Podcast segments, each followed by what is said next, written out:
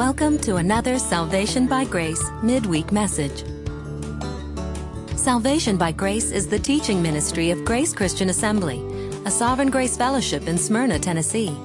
Remember to visit our website at salvationbygrace.org. Now, here's our pastor and teacher, Jim McClarty.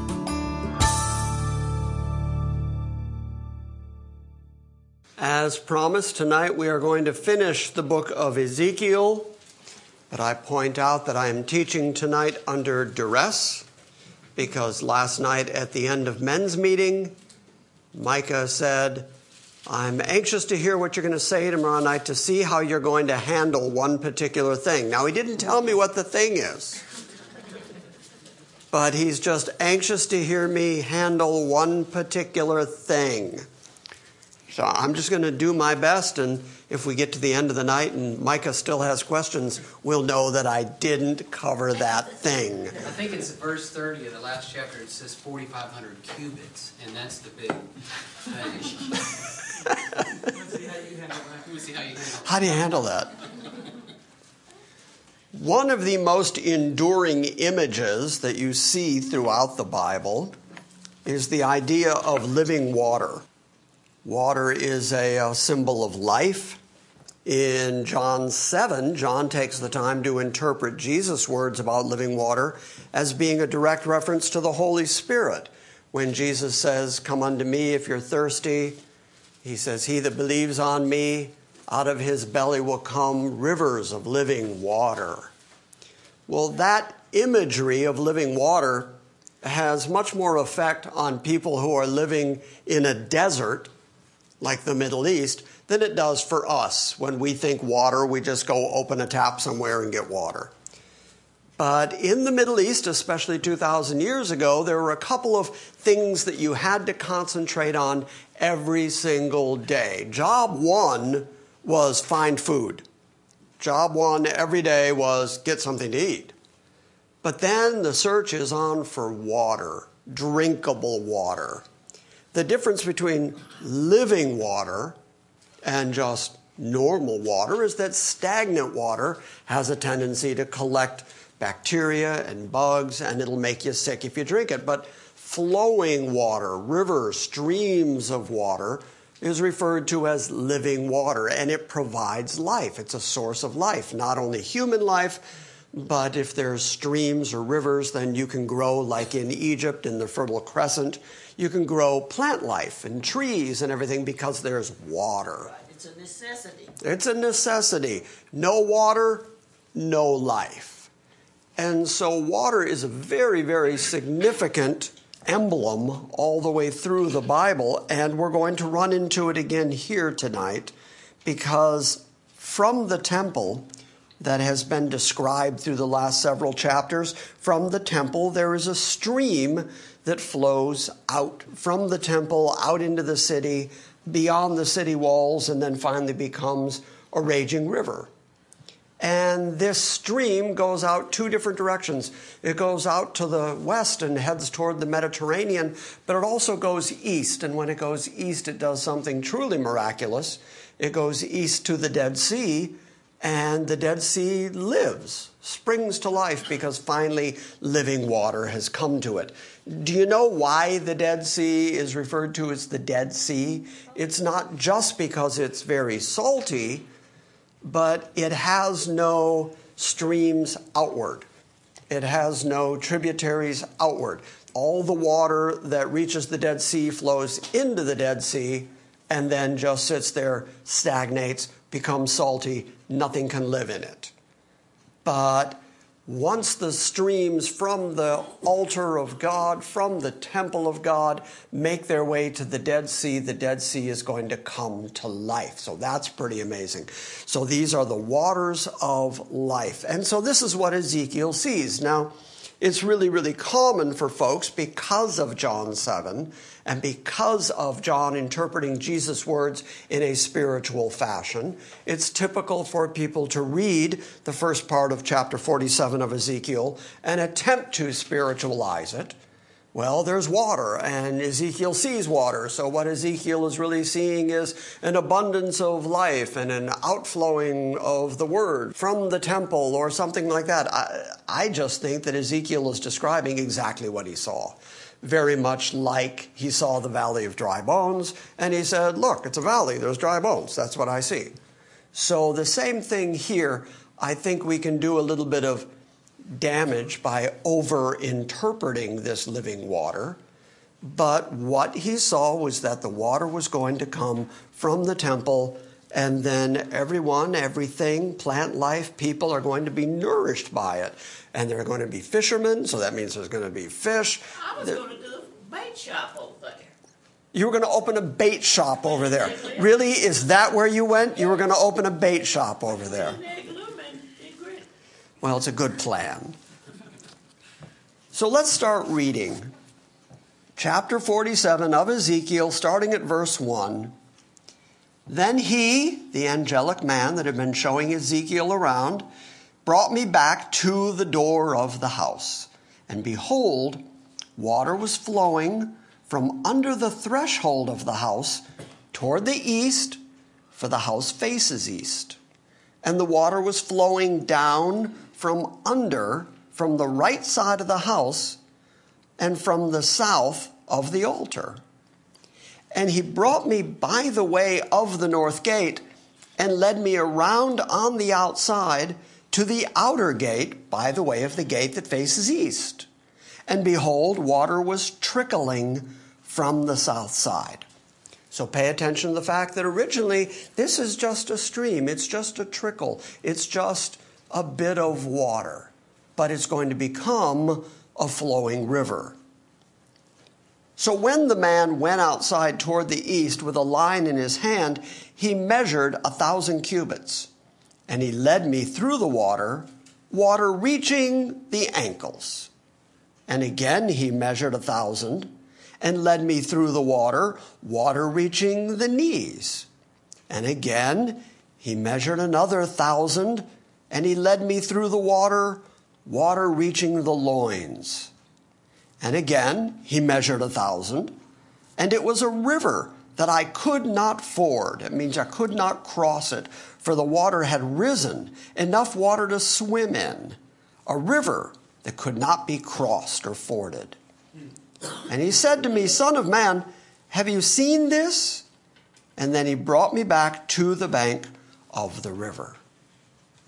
So Ezekiel is led from the kitchens, from the temple's outer court, that's where we saw last week in chapter 46, to the entrance of the temple proper, and then he sees the water that's coming from the threshold of the temple toward the east.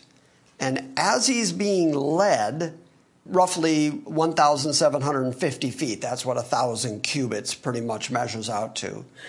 So every 1,750 feet, he sees it's getting deeper and deeper, from ankle deep to knee deep, and then finally to his waist, and then finally to a river that he can't even cross. Somebody look up Zechariah 14:8, if you would, for just a moment, because this isn't the only place that this river is actually referred to. And somebody else look up Joel 3:18, if you would, because Joel mentions this river before Ezekiel's time, and then Zechariah speaks of it when he's talking about Israel returning from the Babylonian captivity. So this stream that becomes a river plays such an important role that it's mentioned by 3 different prophets because water is so important. So who's got Zechariah 14:8? You got that, Tom? Yeah, I got that. Okay, so what does that say? On that day, living waters shall flow out of Jerusalem, half of them to the eastern sea and half of them to the western sea.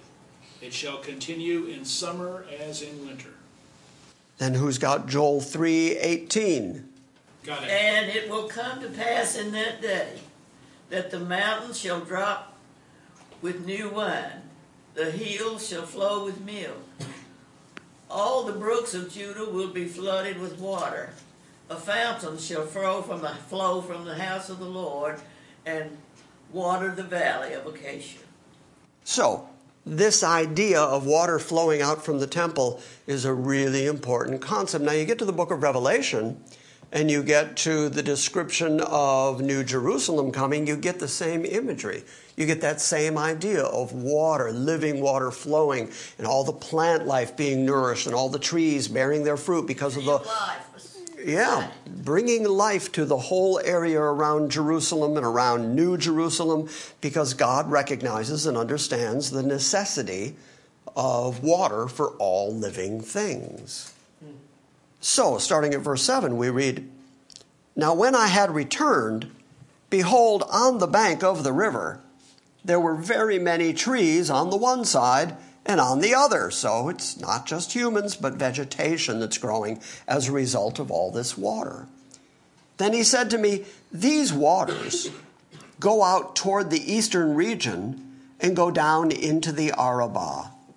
Then they go toward the sea," that would be the Mediterranean, "being made to flow into the sea, and the waters of the sea become fresh." Okay, the Mediterranean is full of salt, but it's going to become fresh water as a result of the apparently superior water that's going to be flowing out of the temple of God.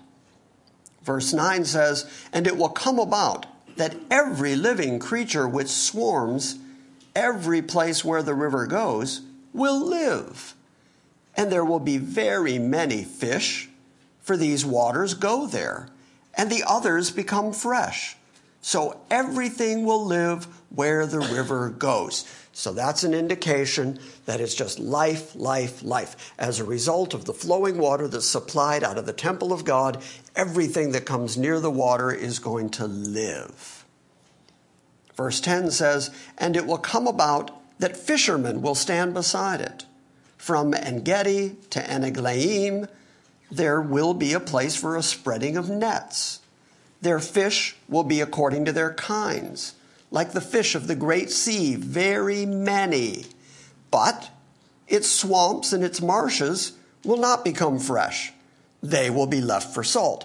Now, I find that really interesting, because up until that moment, you could almost say, well, clearly he's describing the life-giving power of God and the flowing of God's Spirit, and so he is seeing a symbolic flowing of water coming out of the temple, bringing life, and so clearly that's a symbolic thing. But look at the detail here.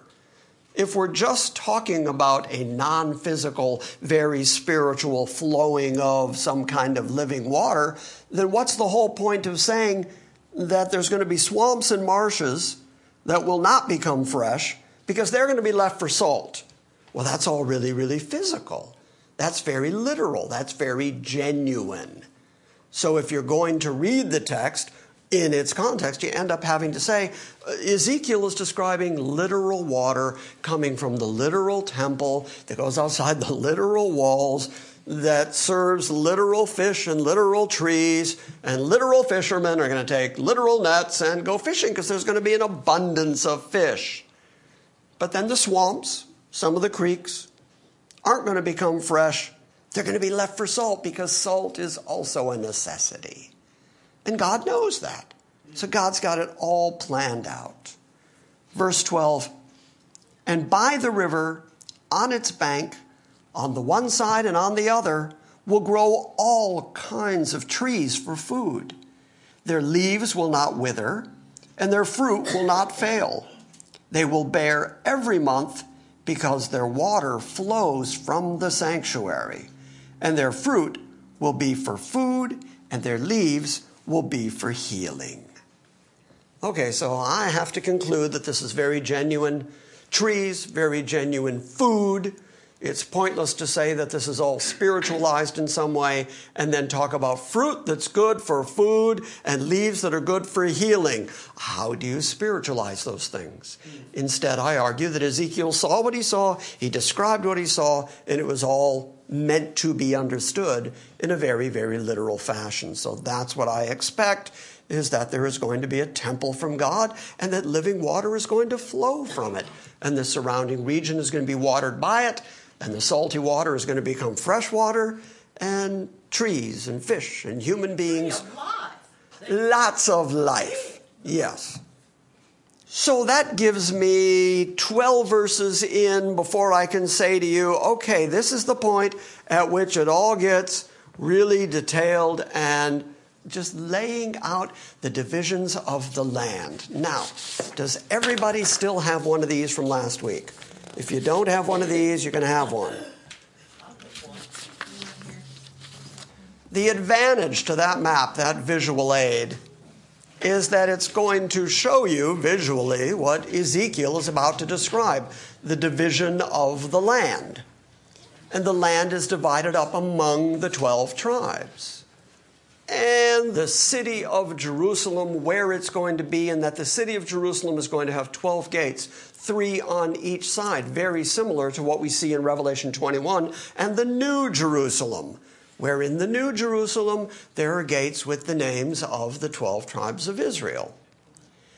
And the positioning of the tribes isn't left up to the Israelites. God, who is very specific, is going to say exactly where the land divisions go, and exactly who gets each portion of land, just like your map shows. And then God is going to say that the gates themselves that enter Jerusalem have to have particular names over them, the particular names of the tribes. And if you're Naphtali, you don't get to choose which side you're on. God's going to tell you which side has the gate for Naphtali and which one has the gate for Judah and which one has the gate for Levi, because God is very, very specific. So starting at verse 13, thus says the Lord God, this shall be the boundary by which you divide the land for an inheritance among the 12 tribes of Israel. Joseph will have 2 portions. Okay, why is that? Do you remember your history? Why does Joseph get 2 portions? See, each one of his sons was adopted by Ephraim and Manasseh, who are the 2 sons of Joseph, each get a portion of the land. Why does that still equal 12? Because the Levites don't get a portion of the land. They have to live and exist in the portion of land that is dedicated to the Lord. So Ephraim and Manasseh each get a part of the land. They're not just subsumed under the title of Joseph. So the sons of Joseph each get a portion. And you shall divide it for an inheritance, each one equally with the other. For I swore to give it to your forefathers, and this land shall fall to you as an inheritance. And this shall be the boundary of the land. On the north side, from the great sea by the way of Hethlon, to the entrance of Zedad. Anybody know where that is? Is that doing anything for anybody? See, a lot of these borders and cities that are going to be named throughout the next 2 chapters have been lost to antiquity. We kind of guess that we know where these things are. We kind of guess even the map you've got is a really good estimate of the way the different tribes are going to be lined up north to south. But the exact boundary lines, we don't know anymore. So Hamath and Beerothah, in Sibraim, which is between the borders of Damascus and the border of Hamath, Hazar Hadakon, which is by the border of Haran, and the boundary shall extend to the sea of Hazaranan at the border of Damascus, and on the north, toward the north, to the border of Hamath. This is the north side. Okay, I'm going to save myself the trouble of naming all these cities, and I'm going to read you a summation of what's being said here. God had promised Abraham, you can go all the way back to Genesis 13 and read about it. God promised Abraham that he and his descendants were going to own the land of Palestine. And that promise has never been rescinded. There are some folks who try to say, well, Israel didn't keep their part of the law, they didn't keep their part of the covenant, and therefore God has driven them out of the land because they don't get their land inheritance. But what you see consistently throughout the Old Testament is the promise that God is going to give them that land, because every time that he holds them guilty for the way they have rebelled, he always follows it up with his promise of restoration for them. We've seen it time and time again through all the prophets that we've read. So God promised them a particular land, And if God doesn't actually give them that land, then God has lied, God has fibbed, God has led them on. There is a philosophy out there that says that the promises now that have come to the church and our inheritance of heaven somehow now supplants all the land promises. That God used the land in the Old Testament to symbolize the heavenly destiny in the New Testament. In fact, I heard a fella, I won't tell you his name, but he said many years ago that his example of how it works was if he promised his son that when he turned 18, he would buy him a Volkswagen. If then, when his son turned 18, he didn't actually buy him a Volkswagen, instead he bought him a Corvette, that he had still technically kept his promise, even though he changed the terms of the promise. So I called him on it one day, and I said to him, no, that's not really your example. That's not really what you believe. If you were going to create an analogy for what you actually believe, then you would promise your son a Volkswagen on his 18th birthday, but when he turns 18, you would give a Corvette to the kid down the street and then try to convince your son that you kept your promise to him because somebody else got a better thing than what was promised. You understand the analogy? God has promised the land to Israel, to the descendants of Abraham, Isaac, and Jacob. Therefore, he has to give that land to Abraham, Isaac, and Jacob, and their descendants. So when God inaugurates his new covenant, Jeremiah 31, recited in Hebrews 8, when he finally inaugurates the new covenant with Israel, then part of that, I'm going to be your God, you're going to be my people relationship is going to be that God is going to keep every promise that he's ever made to them, despite the fact that they didn't keep the law and they didn't keep the covenant. And you should be, I know I emphasize this every time I bring this up, but it's worth emphasizing, you should be really, really happy that God is nevertheless going to keep his promises despite Israel's rebellion against them, or else none of you could have any hope because you're not about to convince me that you have lived your whole life in constant faithfulness toward God. You've broken promises. You've broken covenant with God. There's nobody good enough that God would say, well, you deserve everything I'm going to give you. Instead, everything that God is doing is a matter of grace. And it's demonstrated in the Old Testament by God's faithfulness to Israel despite Israel, and it's demonstrated in the New Testament in God's faithfulness to the church despite the church, and God's faithfulness to Josiah despite Josiah. You understand it? So if you take away Israel's land, that very secure, definite covenant promise, if you take that away from them, or say that it's now fulfilled in some other spiritualized way, well, then you're saying that God can make promises, even promises to you, and then just not do it. He can just decide to do something else and say, well, there, I kept the promise to you in the way I took care of Micah. Sorry, Josiah, but I took care of Micah, so that's good. Seems fair. That seems fair? Yeah, okay, well, good enough. Did I see a hand? Yes. Since Israel is the wife of God, the church is the bride of Christ, it's like he's making a promise to his wife and giving it to his son's wife. Bride. Makes no sense, does it? Yeah, it doesn't make any sense. Yeah. And yet that is a very, very popular theology. Not stated the way you just stated it, but that's essentially what they're saying when they say God made promises to Israel, but those were just a type and a shadow for what God's going to do in the church. And he's not going to give Israel the land. He's going to give the church heaven. And that's much, much better than just a piece of dirt in the Middle East. So therefore, God kept his promise to Israel. But my question is always, how is that a promise to Israel kept? That's a promise to the church and Gentiles, but it's not to Israel. So God is very specifically going to divide the land here. It's really important that God does not forget that the land of Palestine in its totality belongs to Israel.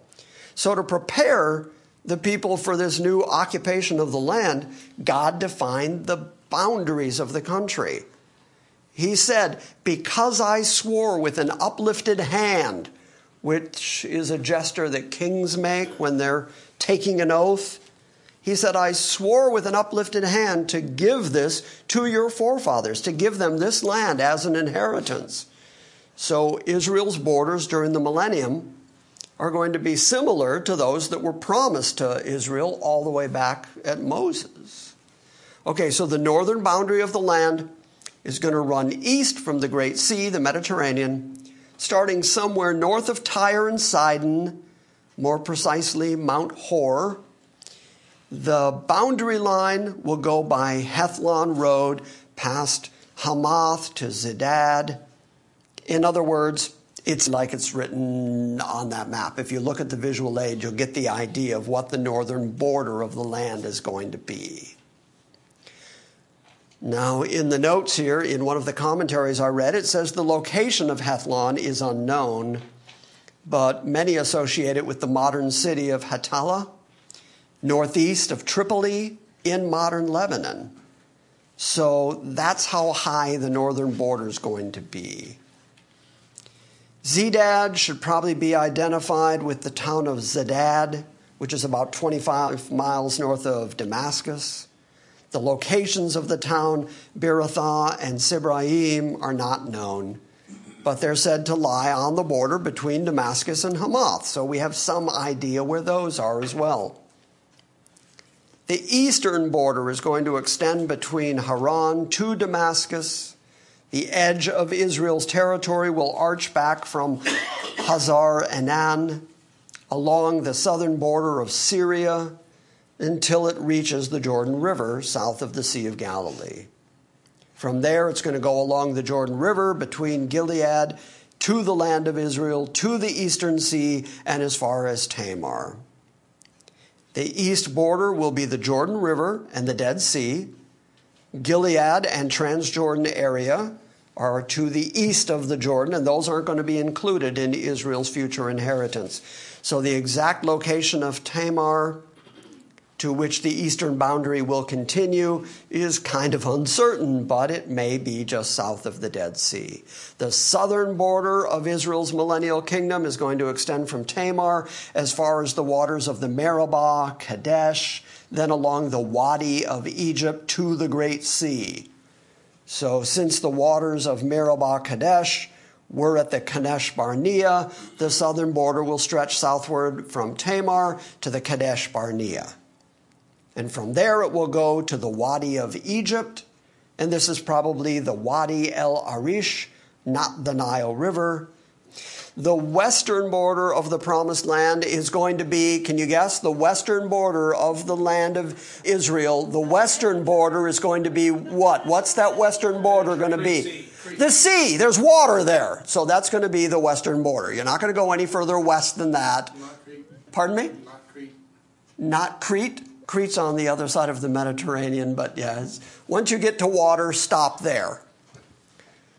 Then, starting at verse 21, the land's going to be distributed according to the tribes of Israel. This is like a prelude to the division of the land that you're going to see in chapter 48. But Ezekiel includes regulations for allotting the land to resident aliens who will want to be associated with Israel. Being considered native-born Israelites, they're to be allotted an inheritance among the tribe of Israel. So let's start reading at verse 21. So you shall divide this land among yourselves according to the tribes of Israel. And it will come about that you shall divide it by lot for an inheritance among yourselves and among the aliens who stay in your midst, who bring forth sons in your midst. And they shall be to you as the native-born among the sons of Israel. They shall be allotted an inheritance with you among the tribes of Israel. And it will come about that in the tribe with which the alien stays, there you shall give him his inheritance, declares the Lord God. And that takes us to chapter 48, which is the last chapter in the book of Ezekiel. These are the names of the tribes from the northern extremity, beside the way of Hethlon and Lebo Hamath, as far as the Hazarean and the border of Damascus toward the north, beside the Hamath, running to the east and the west, Dan, one portion. Okay, I'm not going to read all this, because that description is just like every other description. 12 descriptions of places you don't know that might be lost to antiquity. Just look at your maps, look at the visual aids, and you'll have a pretty good idea of it. Let me summarize it for you. The central band of land is allotted to the prince. You see that right in the middle of your map? You see that in your visual aid? The priests and the Levites are going to live there. That central portion is also going to include the city of Jerusalem and all its suburbs. The city is going to be laid out as a square that's 7,875 feet on each side. It's going to cover approximately 2.2 square miles. Jerusalem's going to be surrounded by a band of land 437.5 feet wide, which will serve as pasture land for the flocks and the herds belonging to the people of the city. On either side of the city proper, there are going to be two portions of land that are 3.3 miles long and 1.65 miles wide. This farmland is going to be cultivated to supply food for the workers that are in the city. Now, in dividing the whole rest of the land, God's going to give 7 tribes the northern part of the land, above where Jerusalem and the Lord's land is. Up there, if you travel north from Jerusalem, you're going to find the land that belongs to Dan and to Asher, to Naphtali, to Manasseh, to Ephraim, to Reuben, and to Judah. The lower part of the land will be allotted to the 5 other tribes proceeding south. These are going to be Benjamin, then Simeon, then Issachar, then Zebulun, and finally Gad. The location of all 12 tribes is actually different there than it is when they originally occupied the land under Joshua. But now God lays out the new standard. I just summarized most of chapter 48 for you. I hope you appreciate the amount of time that I saved you and the amount of cities that I would mispronounce. I hope that the occupants of those cities are happy that I did that. There's going to be a portion for the prince, starting at verse 21. The remainder shall be for the prince on the one side and on the other side of the holy allotment and of the property of the city. That's why I took the time to describe the prince's land and the land that belongs to the Lord, so that you can think north of there and south of there. And then there's going to be gates to the city, starting at verse 30. And these are the exits of the city. On the north side, 4,500 cubits by measurement, shall be the gates of the city, named for the tribes of Israel. 3 gates toward the north, the gate of Reuben, the gate of Judah, and the gate of Levi. Okay, so why exactly those 3 to the north? Well, those seem to be the 3 most prominent of the tribes. Reuben's the firstborn. Judah is the one through whom Christ came, so his father gave him the blessing that through him Shiloh would come, and that the law-giving and the scepter would not depart until Shiloh comes, whose right it is to rule. So Reuben the firstborn, Judah, and then Levi. The Levites were the tribe that God took to himself. Those 3 tribes are representative of the gates in the north. And on the east side, 4,500 cubits, there shall be 3 gates. And the gate of Joseph will be one, and the gate of Benjamin, and the gate of Dan. Now, it would be real easy to just read past that and kind of not recognize the commonality that those 3 tribes have. But on the east side of Jerusalem, these gates are named for Joseph, Benjamin, and Dan, because the tribes of Ephraim and Manasseh are combined into one, the tribe of Joseph. Joseph and Benjamin are the 2 sons of Rachel, and Dan was the first son of Rachel's servant, Bilhah. So those are the 3 children that came through Rachel's lineage. Then if you start at verse 33, and on the south side, 4,500 cubits by measurement, shall be 3 gates, the gate of Simeon, one, and the gate of Issachar, and the gate of Zebulun. So these are the gates on the west side. Gad, Asher, Naphtali are on the west side, but on the south it's going to be Simeon and Issachar and Zebulun. These three, those three, Simeon and Issachar and Zebulun, were the three that were born to Leah. Since each of those tribes was relocated in the southern portion of the land, their gates also face that direction. So God, who knows everybody's lineage and everybody's genealogy and how each of those tribes came to be, actually starts dividing them up according to their mothers, which is just interesting. So then, as I said, the gate on the west side is going to be Gad, Asher, and Naphtali. These three tribes descended from sons of Jacob's concubines. So Gad and Asher were born to Zilpah. You can read about that in Genesis 30. And then Naphtali is born to Bilhah. And so, according to their mothers, that's how the gates are divided. Now, you might at this point very well ask, why? Why would God do that? They all had a common father, but they all had different mothers. Why would God set up the Millennium City in such a way that the gates would be divided according to their mothers? And the answer is, I don't have the foggiest. I have no idea why that would be the case, except that it is the case. God decided it, that he would divide the gates according to the tribes, according to their mothers. Because God knew you would be teaching this just prior to Mother's Day. That's it. That's precisely it. Providentially, God knew that I'd be teaching this just before Mother's Day, and so he wrote that in there so that, really? Is that one? Yeah. Okay. Sure. Why not? It might be a stretch. It might be a stretch. And that, believe it or not, takes us to the very last verse in the book of Ezekiel, verse 35. This city shall be 18,000 cubits round about, and the name of the city from that day shall be, The Lord is There. Now that's really, really interesting when you think about the sweeping overview of the book of Ezekiel.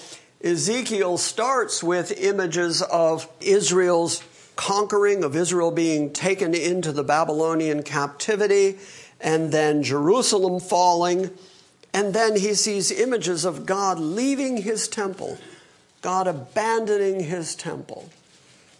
And then there's all this bad stuff that happens to Israel during that time, but the book doesn't end before God promises not only to restore Israel, and to restore them very specifically back to their land, and exactly what the land divisions are going to be, and exactly what his worship is going to be like, and exactly how his temple is going to be built, and how his altars are going to be built, and what the worship is going to be like on a daily basis. God doesn't leave anything to chance, but then the very last thing is the promise that God kept saying over and over through all the prophets to Israel. He kept saying to them, you will be my people, I will be your God. When they are all gathered, finally again, in their land, God names it specifically, I'm going to be there.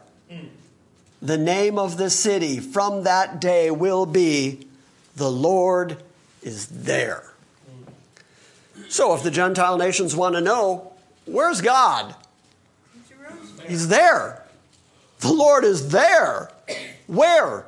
Among his people Israel, because those are the people he first chose, he first elected, he first revealed himself to, and then he revealed how his worship was going to be done, and then he grew them into a mighty nation in Egypt, and then took them out of Egypt and brought them into the promised land flowing with milk and honey, and made them an everlasting covenant, and made them promises and a new covenant. And he kept saying over and over and over again, you're going to be my people and I'm going to be your God. And so ultimately you would expect that once the millennium is there, that God would say the name of the city is going to be, I'm there.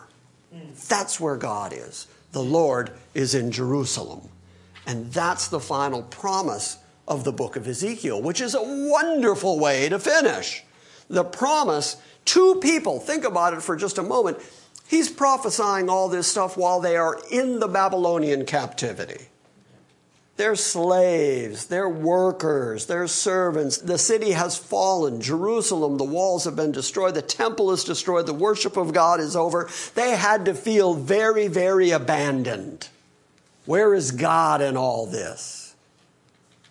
And God takes Ezekiel, starts him with a valley of dry bones, and ends up saying, this is the whole house of Israel, who I will raise up on the last day.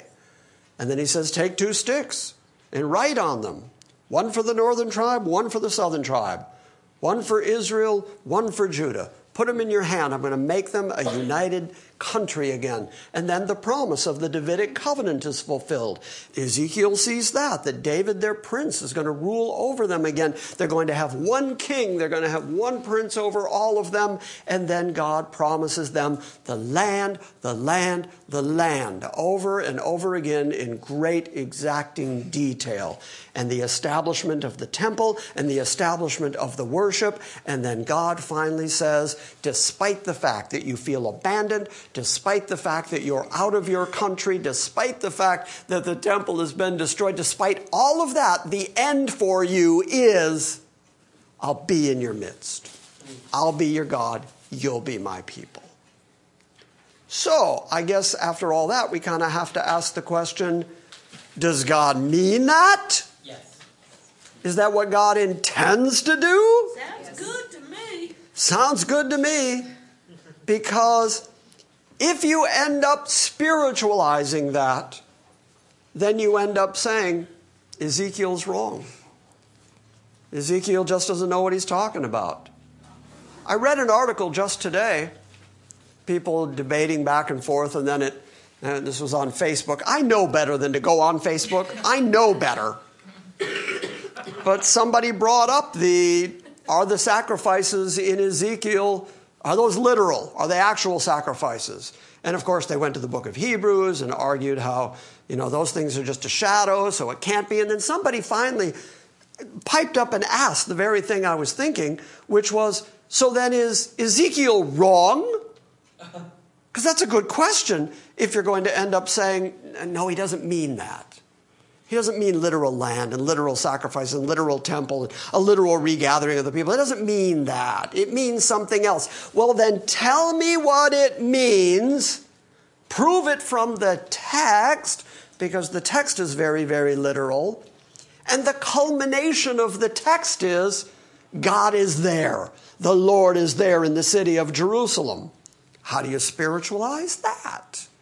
That all has to be very, very literal, or the book of Ezekiel makes no sense. Well, you know what? I had this little boy when fourth grade came up to me and he said, I don't much think I want to go to heaven. And I wish I'd known to tell him then that heaven will be like your home on the earth. Well, I would go a little bit further than you and say, heaven is not our permanent home. Our permanent home is New Jerusalem, and New Jerusalem is on the new heavens and new earth. So, yeah. What I mean, that would... Yes, sir, you had your hand up. Guess what I'm thinking. You probably won't guess. I'm just going to tell you. Go ahead. I'm thinking about the 12 apostles, because Christ said that they were going to rule. I believe I'm correct, that they were going to rule the 12 tribes. Yeah, you're going to judge the 12 tribes. Some of the things that we just read, of course, didn't mention that, but how do they tie into this? How? Well, I think it all says the same thing, which is there's going to be a regathering of Israel, all 12 tribes. You see that promise all the way through the Old Testament. Jesus gets on the planet and doesn't change it. In fact, he is the guarantee that it's going to happen. Then he says to his 12 apostles, you're going to judge the 12 tribes, which means that 12 tribes have to exist again. And then you get to the book of Revelation and you read 144,000 12,000 out of each of the 12 tribes of Israel. So God clearly knows how to find them. And here, long as we're talking about it, turn to Revelation 21, and let's see one more quick connection here. Are they going to be over them or just judging them? I'm kind of confused about that. Oh, okay. When I say judging them, what he's talking about is just like the book of Judges. If you go back and look in the book of Judges, before Israel had kings, God assigned judges. And what they did was lead the people, keep the people responsible to the law of God. to determine between two people if they had a dispute, what was right, what was fair. So it has nothing to do with judging their eternal state. It has to do with being like a civil leader, the same way that we have judges. You run a stop sign, you got to go see the judge, you know. So it's the same thing. They're going to judge the 12 tribes. Jesus will rule. Israel will have a prince, David, and then there's going to be that trickle down of responsibility. And apparently the next trickle down will be every tribe will have a judge who used to be an apostle. But in order for there to be a judgment of the 12 tribes, there has to actually be 12 tribes. And you see Jesus say it, you see the book of Revelation say it. It's the same thing Ezekiel says. So this concept of God regathering the 12 tribes back to their promised land doesn't change once you get to the New Testament. It just continues on with God's faithfulness to Israel. I'm in chapter 21 of the book of Revelation, and let's just start reading at verse 1. I saw a new heaven and a new earth, for the first heaven and the first earth passed away. There's no longer any sea. Okay, that's different, because our planet right now is mostly water. But the new earth, there's not going to be any sea. And I saw the holy city, New Jerusalem, coming down out of heaven from God, made ready as a bride adorned for her husband. And I heard a loud voice from the throne saying, "Behold, the tabernacle of God is among men." Isn't that very similar to what we just read? The idea that the temple is going to be the place where God resides. But behold, the tabernacle of God is among men, and he shall dwell among them, and they shall be his people, and God himself shall be among them, and he shall wipe away every tear from their eyes. And there shall no longer be any death, there shall no longer be any mourning or crying or pain. The first things, the former things, have passed away. And he who sits on the throne said, "Behold, I am making all things new." And he said, "Write, for these words are faithful and true." And he said to me, "It is done. I am the Alpha and the Omega, the beginning and the end. I will give to the one who thirsts from the spring of the water of life without cost. He who overcomes shall inherit all things, and I will be his God, and he shall be my son. But for the cowardly and the unbelieving and abominable and murderers and immoral persons and sorcerers and idolaters and all liars, their part will be with the lake that burns with fire and brimstone, which is the second death." And one of the seven angels who had the seven bowls full of the seven last plagues came and spoke to me, saying, "Come here, I shall show you the bride, the wife of the Lamb." And he carried me away in the Spirit to a great and high mountain, and showed me the holy city Jerusalem coming down out of heaven from God, having the glory of God. And her brilliance was like a very costly stone, like a stone of crystal clear jasper. And it had a great high wall with 12 gates, and at the gates 12 angels. And names were written on them, which are those names of the 12 tribes of the sons of Israel.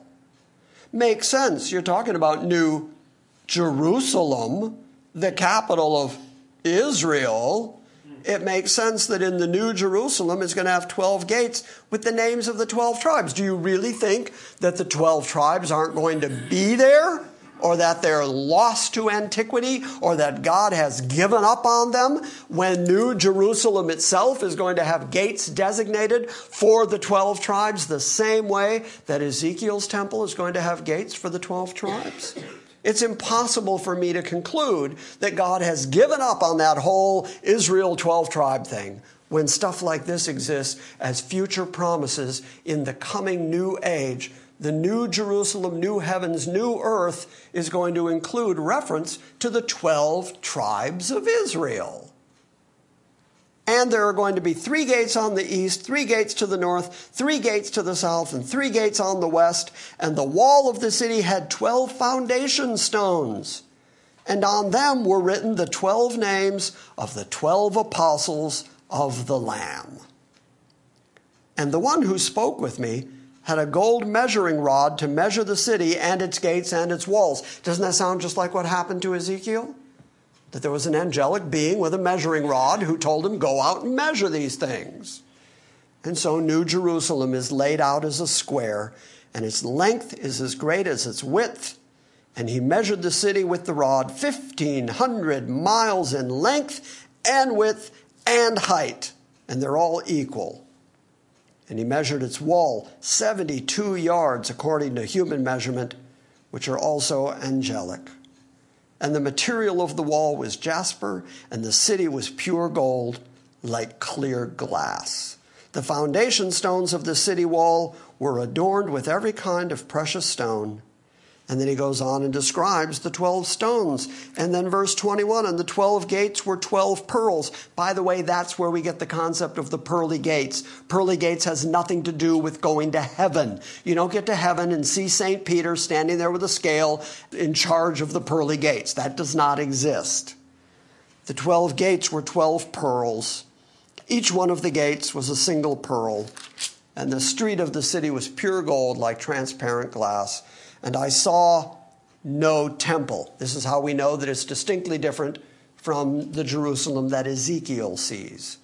Because on the new heaven, new earth, I see no temple in it. For the Lord God, the Almighty, and the Lamb are its temple. And the city has no need of sun or of the moon to shine upon it, for the glory of the Lord has illumined it, and its lamp is the Lamb. And the nation shall walk by its light, and the kings of the earth shall bring their glory into it. And in the daytime, for there shall be no night there, its gates shall never be closed. And they shall bring the glory and the honor of the nations into it, and nothing unclean, and no one who practices abominations and lying shall ever come into it, but only those whose names are written in the Lamb's Book of Life. That's what we're looking forward to. Amen. So my point in bringing all that up, in reading the end of the book of Revelation, is to show you the connections with what Ezekiel describes, but also to just emphasize one more time, just as clearly as I possibly can, that God's promises to Israel go all the way back to the Abrahamic covenant, go all the way back to the unconditional promises of God to the descendants of Abraham, and that same people group is brought forward all the way into New Jerusalem and gates that contain the names of the 12 tribes. The 12 tribes of Israel are always the focus of what God is doing on planet Earth. We just get to be the lucky, grace-filled recipients of God's unmerited kindness to us, that we get to be part of that. But God is keeping his promises to Israel. And that's my point. I don't know how to read it any other way. I don't know how to spiritualize it adequately. What would you want?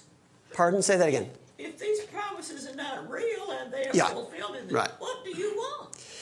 Yeah, I can't read it any other way because it's consistent all the way through. All right, now, it's 10 after 8, and I need to let you go home. I know that you guys have school tomorrow, and you've got to drive ahead of you, so I know you got to go, but I have to keep you for one more second because this is really, really important. This is something that I can't do. We can't go home until I have an opportunity to do this, so just bear with me for one second while I do this. Micah, are you happy? I'm always happy. Okay. Did I cover whatever it is? We touched on it. I touched on it. Yeah. You skipped through it. It was a city in one of that list. Yes, sir? I was thinking of my times in Alaska during the summer where the sun doesn't go down. It's always up. Yeah, that's called insomnia. It was very nice up there in the summer.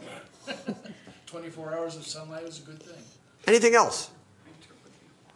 So, next week, Don't bring your noisemakers next week, because we'll be in the beginning parts of Esther and introducing the book of Esther. We're not going to get all the way to Haman. But I got email this week from people.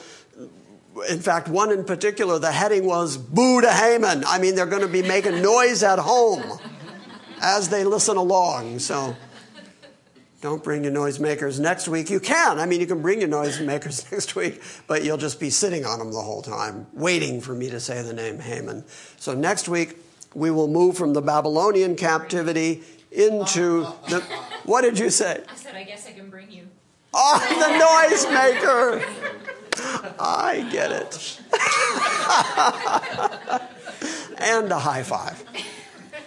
So next week we'll move from the Babylonian captivity into Babylon being conquered by the Medes and the Persians, because that's the time frame that is just next chronologically. So that's what we'll be looking at.